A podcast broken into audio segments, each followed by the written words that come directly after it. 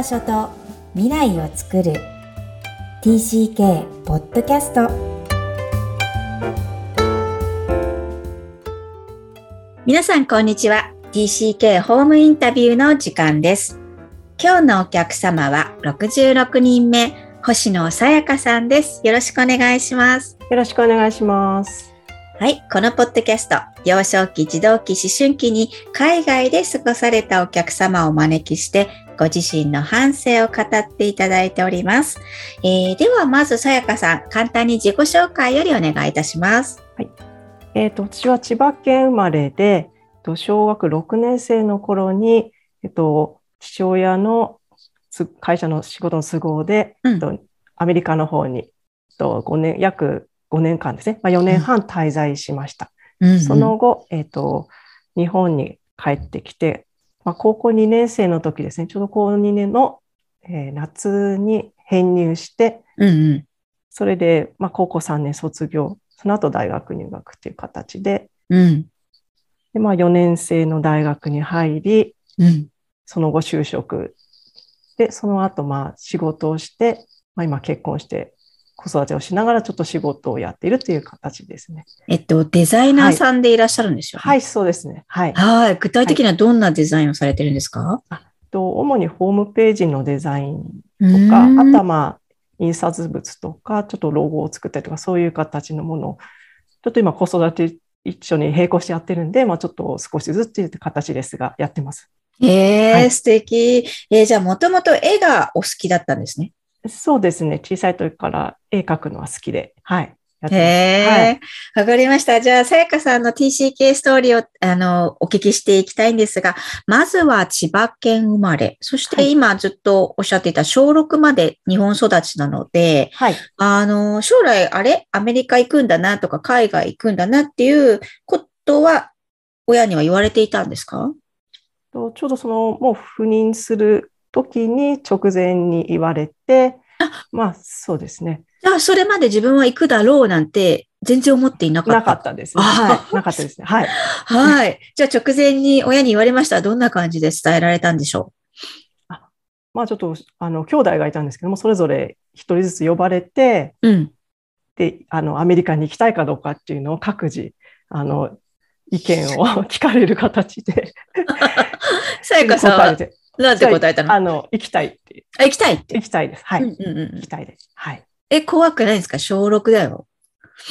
怖くはなかったですね。すごい。まあ、ちょっと興味が、方が勝ってたかなっていう形。はい。え、じゃあ周りにこう帰国で戻ってきたことかを見たことがあるんですか？ないですね。ないんだ。ないです。はい。千葉だけに。そうですね。じゃあこう何かこうモデルがいたわけでもないし、親戚に誰かがいたわけでもないのに、ああ、そんなことがあるなら私も行きたい。そうですね。うん、そういう感じでしたね。まあ、の父は結構あの海外出張が多かったので、うん、まあ、それでいろんななんかちょっとお土産だとかも持ってきたりとか、そういう海外に対する興味は多少はあったかなっていう、それぐらいですかね。はい、じゃあ日本のお友達とお別れをして、えー、アメリカ・ニュージャージーに行かれました。はい、当時の印象を教えてください。あ、そうですね。もう、ちょっとなんか全部初めてのことで、もういろんな見るものとか食べ物とかも本当に新鮮で、もうもっと見てみたいっていうか、いろんなこと経験してみたいみたいな、本当にいろいろもう初めてのことが多くて楽しい時間っていう感じでしたね。ああ、むちゃむちゃ積極的な、はい、なんかアクティブな子なんですか、そうでもないんですけども、うん、結構新しいもの見たりとか、体験するのは割と好きだったかなと。はい。ねイメージ的に私の勝手な偏見かもしれないんですけど、はい、絵を描く子が物静かで、こう、中の思想が深くて、なんかそれをこう、表出したいみたいな子って、なんかこう、動き回るってイメージがないんですけど。そうですね。そこまでアクティブって感じではないですね。へえー、じゃあ見るものが新しくて、あの、それが楽しかった。そうですね。学校はどうでした？現地校ですよね。現地校ですね。うん。まあ、本当英語ほとんどもう分かってないので、もう先生が何言ってるかも分からないし、うん。まあ、トイレの行き方とかも分からないし。そう、みんな出る出る、これ。そうですね。うん、なんですけども、まあ、あの、何か学校には日本人の子がいたので、で、同じクラスに一人、あの、現地生まれの子がいて、その子がすごく助けてくれて、とてもありがたかったですね。あ、現地生まれね。はいそうですねずーっとずっと日本にはい育ったことはない。そうですね。日本人の家族のもとに、あの、現地で生まれたまあ、そういうことは、あはの、サポーティブだもんね。私もそうですその、はい授けられたことがあります。へえ。じゃあ、その子がいた、今でも繋がってますか？ひょっとしてあ。今はちょっと繋がってないです。残念、はいね。インターネットがある時代だったら、繋がってたかもしれないですけどはいそうですねね。へえ、じゃあ、その5年間。まあ、聞いてると英語は大変だっただろうに、その印象としてすごい英語で苦労したとか、はい学校行きたくなかったとか、なんかそういうことがなさそうなんですが、実際はどうだったんですか？は個人的には特にその英語で、まあ友達というかクラスの子が何言ってるか最初全然わからないっていうのはあったんですけど、まあしょうがないかなぐらいな形で 毎日過ごしてたかなっていう感じですね。うーん。すごいなと思うんですけど、だって5年って長いですよ。だからずーっとね、勉強していったんだと思うんですけど、はいあ、こっから楽しく、最初から楽しいんですか？ここ、あ、ここら辺から楽しくなったっていう、こう、なんかこう、あの、スイッチってあるんですか？それはそうです。最初から割と、こう、まあいろんなものが新鮮で、こう、どこか出かけてもやっぱりいろんな発見があったりとか、うんうんうん。まあ、やっぱりそっちの方が、あの、勝ってたかなっていう感じで。へえ。すごいね、5年がはいこう連続性を感じるんですよね。すごいいい時代っていうか。それじゃあ、その後、高2で帰ることになりますの方が厳しそうだなと思うんですけど、はい。どんなおお気持ちでしたか？そうですね。まあ、帰るのは分かっていたので、まあ、ついにこの 日が来たのかなっていう形で、まあ、あの、日本の高校もちょっと興味はあったので、ああ、そうなんだ。そうですね。どんな感じか。まあ、まるっきりやっぱり中学をまるまる行ってないので、どんな感じかなっていうのに、高校は行ってみたいなっていうのがあって、うんうんそっちの楽しみもそれなりにあったかなという。はい。うーん。じゃあ、現地校でずっとさ行かれて、まあ、はい戻るってことが分かってたんですけど、日本語はどのように維持されたんですか？まあ、勉強されてたんですか？うんそうですね。あの、塾に、日本語の、あの、まあ、受験対策の塾に通って、あの、そうですね、日本の勉強をしてたんですけども、まあやっぱり受験用なので国数 A ぐらいまでなので、ちょっと理科とか社会とか、そういったところは日本の勉強は全然もうわからないので、まるっきり抜けちゃってますね。はい。えーじゃあ、戻りました。はいえーまず、学校選びは大変でしたか？学校はそうですね、ちょっともともとは公立高校に行く予定だったんですけれども、ちょっとあの定員がオーバーで入れないみたいな形で、私立を急遽受験することになって、うん、大変じゃん、それは。そうですね、その受験をしてっていう形で入るっていう形で、ちょっと勉強を頑張らなきゃいけなかったかなっていう。はい。うーんこれ高校生だから17歳、16歳、17歳ではい移動もある、言語も違うのを学び、うんしかもなんかアメリカのカリキュラムと日本のカリキュラムも違うわけで、なんか混乱しそうなんですけど、はい。もうなんかどんな気持ちなんですかねその頃って。まあ、もう、そうですね。やっぱりアメリカに行った時に、その瞬間にもうどう頑張っても間に合わなかったり、無理なものあるなっていうので、ちょっともう、いい意味での諦めみたいな、もうこれはいいかみたいなのがついたのかなと思って、まあ、それもあって、やっぱり。り高校の時も、まあ、できるだけ自分ができるだけのことやったら、もう、その他はもうしょうがないからみたいな、っていう割り切り？気持ちも、。そうですね、割り切りみたいなところもあって、まあ、それでできるだけのことをやっていくしかないかなっていう、はい、そうそういうところですね。で、なんかとってもサバサバされてるんですけど、さあ、じゃあ5年ぶりに日本に戻りました。はい。いかがでしたか？学校生活含めて。あ、なんかあの、やっぱりこう、日本人とアメリカ人、高校生ってやっぱ全然違うなっていう ところでしたかね。何が一番違うんですか？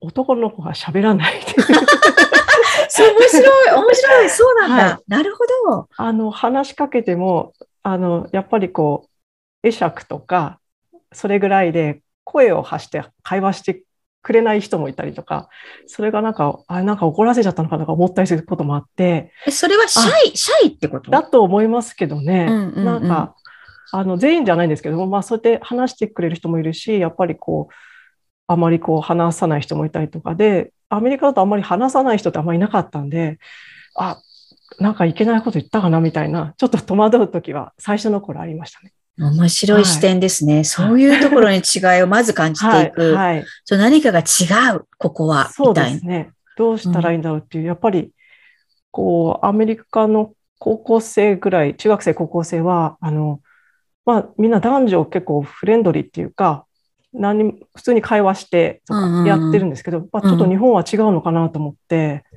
え、じゃあ何？会話するのは付き合ってる同士とかそういうこと？なんか話してたらそういうふうに見られちゃう。そうですね。それで、あ、そういうことなんだみたいな。んなんかそこでちょっと違いを感じて、うんうんうん、そこに馴染むまでちょっといろいろ自分の中でどうしたらいいかなみたいなところありましたね。はい、じゃあもう本当に対人関係が一番クローズアップされてますが、それ以外にありますか、はい、違和感なり大変だったこと。日本に適応するために。大変だったのはやっぱり勉強が難しくて、はい。まあ、国語、国数英はある程度塾ではやってたんですけれども、政治経済だったりとか、歴史とか地理とかっていうのはやっぱ全然自分が学んできたことと全然違う分野なんで、本当にもう一からもう読めない漢字みたいなのもあったりとかで、結構戸惑いましたね。もう割り切った子じゃったじゃないですか。はい。はい、もう、もうすごい点数取ってもしょうがないと思って、なんとか頑張、頑張れるだけのレベルでも仕方ないので、もう頑張ろうみたいな形ですかね。まあ、先生たちにもすごくご迷惑をおかけしたかもしれないって感じですけどね。なるほど。はい、じゃあ、日本の方が、なんか若干、さやかさんの場合は、サバイバルしなきゃいけなかった。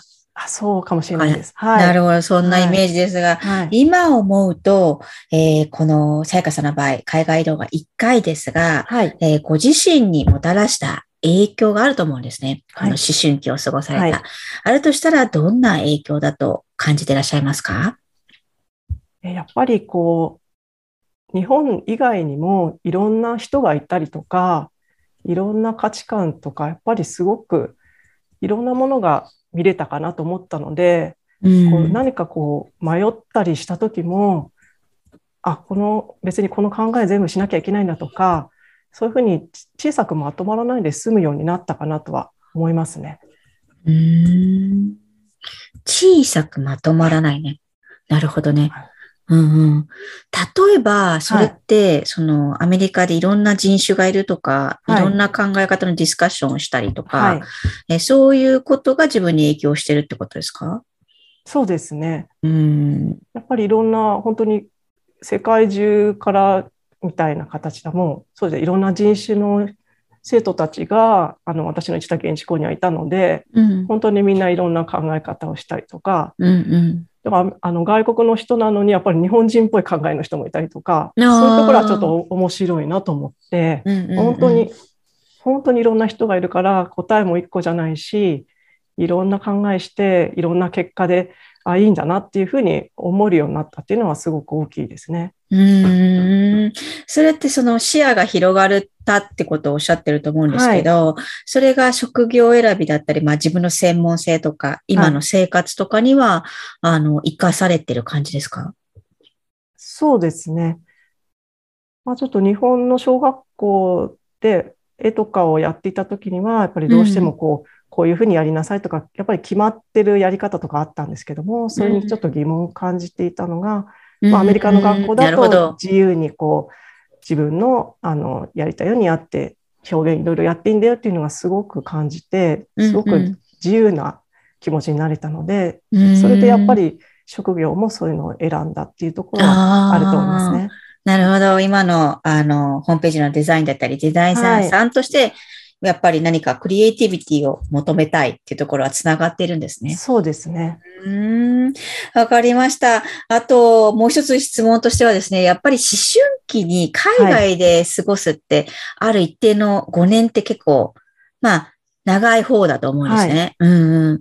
当時も70年代だと3年区切りで帰ってくるっていうのが当たり前で、どんどん長くなってると思うんですけど、はい、まあ、どっぷり思春期海外の子たち、今も多いと思います。はい、なんか、その子たちに何かエールがあったら教えてください。そうですね。まあ、もしちょっとでも興味があったらいろいろ飛び込んでいっていいんじゃないかなと 思いますね。失敗とかも本当にもう最初は失敗だらけで、何してもいいかもわかんないことが本当にもういっぱいあるんですけど、あの、周りの人が助けてくれたりとかあると思うんで、なんかもう、あの、ちょっとでも興味があったらやってみるみたいな。そうなんですよね。大事かなと。はい。そこになんか時間がないっていうのもあるんですよね。そうそうそうでもやりましょうみたいな。そうですね。ありがとうございます。それでは、えー、さやかさんにも最後の質問をさせてください。はい、Where is your home? えっ、と、そうですね。はい。あの、心の中では、うん、ちょっと半分海外、半分日本みたいなところがありますかね。まあでもそんな感じなんですね。そうですね。うんうんうん。どんな時に海外でどんな時に日本なんですか？うん、例えばあの、海外旅行、アメリカじゃないところの旅行とか、欧米の方行った時に、なんかちょっとこう自分で行った時ほっとしたみたいな感覚があったんで、あ、なんかこういう文化のところにいることでちょっと安心しているところがあるのかなという感覚が自分の中であったから、やっぱりもしかしたらその半分ぐらいは外国の方に自分の中であのホームあるのかなと思いつつ、まあ、今過ごしているのは日本なので、そこでの自分もありつつっていう形で、半分ずつかなっていう ところですね。なるほど。はい、正直な、はい、回答ありがとうございます。今でもその海外のね、なんか、アイデンティティとは言わないけど、何か感覚っていうのをお持ちのさやかさんなんだなっていうふうに感じました。はい。はい、ありがとうございます。えっ、ー、と、また、ホームページデザインでこれからも活躍されていくんですね。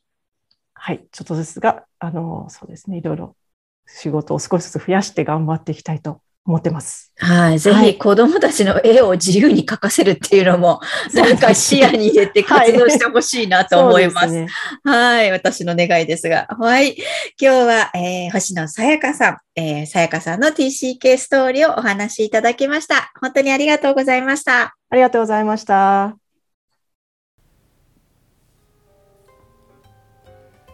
さやかさんの TCK ストーリーでした。思春期、主に中学校時代を海外、アメリカで過ごされたさやかさん。得られた影響としては、小さくまとまらない、自分の視野が広がったと仰せでした。とてもインパクトのある言葉で、小さくまとまらない。つまり言い換えれば、いろんな出来事、困難や問題にぶつかっても違う多角的な視点からもう一度再構築、再構成できる自分のスキル、えー、その広さ、えー、ここの何ですかね、広がりを感じるような、えー、大事な言葉です。TCK の皆さんには、えこの影響について、ここの視点をたくさんの方が語っていただいています。えー、困難にぶつかった時にどのようにそこをくぐり抜けて違う方策だったり違う視点を持てるかっていうのは頭では分かっててもなかなかできることが難しいのはみんな共通です。そんな中で TCK というのはやはり困難にぶつかってきたからこそ、えー、たくさんの得たものがあるんだなと、今日も感じた次第です。皆さんはいかがですか？この番組ではお悩みや質問を受け付けています。また、TCK ホームインタビューにご出演いただける皆さんを心からお待ちしています。詳細は育ちネット多文化で検索してホームページよりアクセスください。さらに、ポッドキャストを確実にお届けするために、購読ボタンを押して登録をお願いいたします。今日も TCK の気持ちにありがとう。